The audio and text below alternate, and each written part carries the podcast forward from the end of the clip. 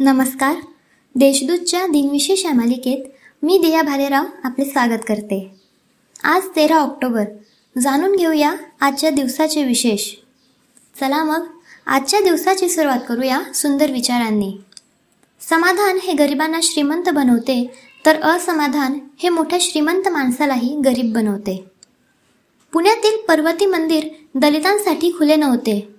Doctor Babasaheb Ambedkar यांनी मंदिर खुले करावे म्हणून मंदिराच्या ट्रस्टींना अर्ज केला. परंतु मंदिर ही खाजगी मालमत्ता असल्याचे सांगून तो अर्ज फेटाळण्यात आला.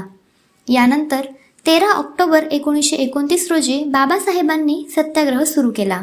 यात शिवराम कांबळे एम एम जोशी रके खाडीलकर विनायक भुसकुटे पाना राजभोज व स्वामी योगानंद यांच्यासहित हजारो स्त्री पुरुषांनी सत्याग्रहात भाग घेतला होता.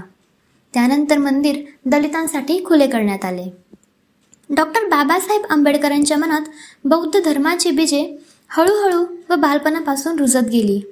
अखेरीस तेरा ऑक्टोबर एकोणीसशे पस्तीस रोजी नाशिकजवळील येवला येथे धर्मांतराची घोषणा केली. त्यावेळेस आपण कोणत्या धर्माचा स्वीकार करणार आहोत हे त्यांनी घोषित केले नव्हते. तीस व एकतीस मे एकोणीसशे छत्तीस रोजी मुंबई इलाखा महार परिषद मुंबई येथे घेण्यात आली. या परिषदेत धर्मांतराच्या निर्णयावर शिक्कामोर्तब करण्यात आले. मध्य प्रदेशातील दातिया जिल्ह्यातील रतनगड मंदिराजवळ असलेल्या पुलावर दोन हजार तेरामध्ये चेंगराचेंगरी झाली. त्यात स्त्री बालकांसह एकशे दहा ठार झाले तर शंभरपेक्षा अधिक जखमी झाले होते. आता पाहू कोणत्या चर्चित चेहऱ्यांचा आज जन्म झाला. चित्रपट अभिनेते अशोक कुमार गांगुली उर्फ दादा मुनी यांचा एकोणीसशे अकरामध्ये जन्म झाला. भारत सरकारने त्यांना पद्मभूषण पुरस्कार देऊन गौरवले आहे. पाकिस्तानी सुफी गायक नुसरत फतेह अली खान यांचा एकोणीसशे अठ्ठेचाळीसमध्ये जन्म झाला. त्यांनी आध्यात्मिक अंग लाभलेल्या कव्वाली या गायकीच्या परंपरेला जागतिक दर्जा मिळवून दिला.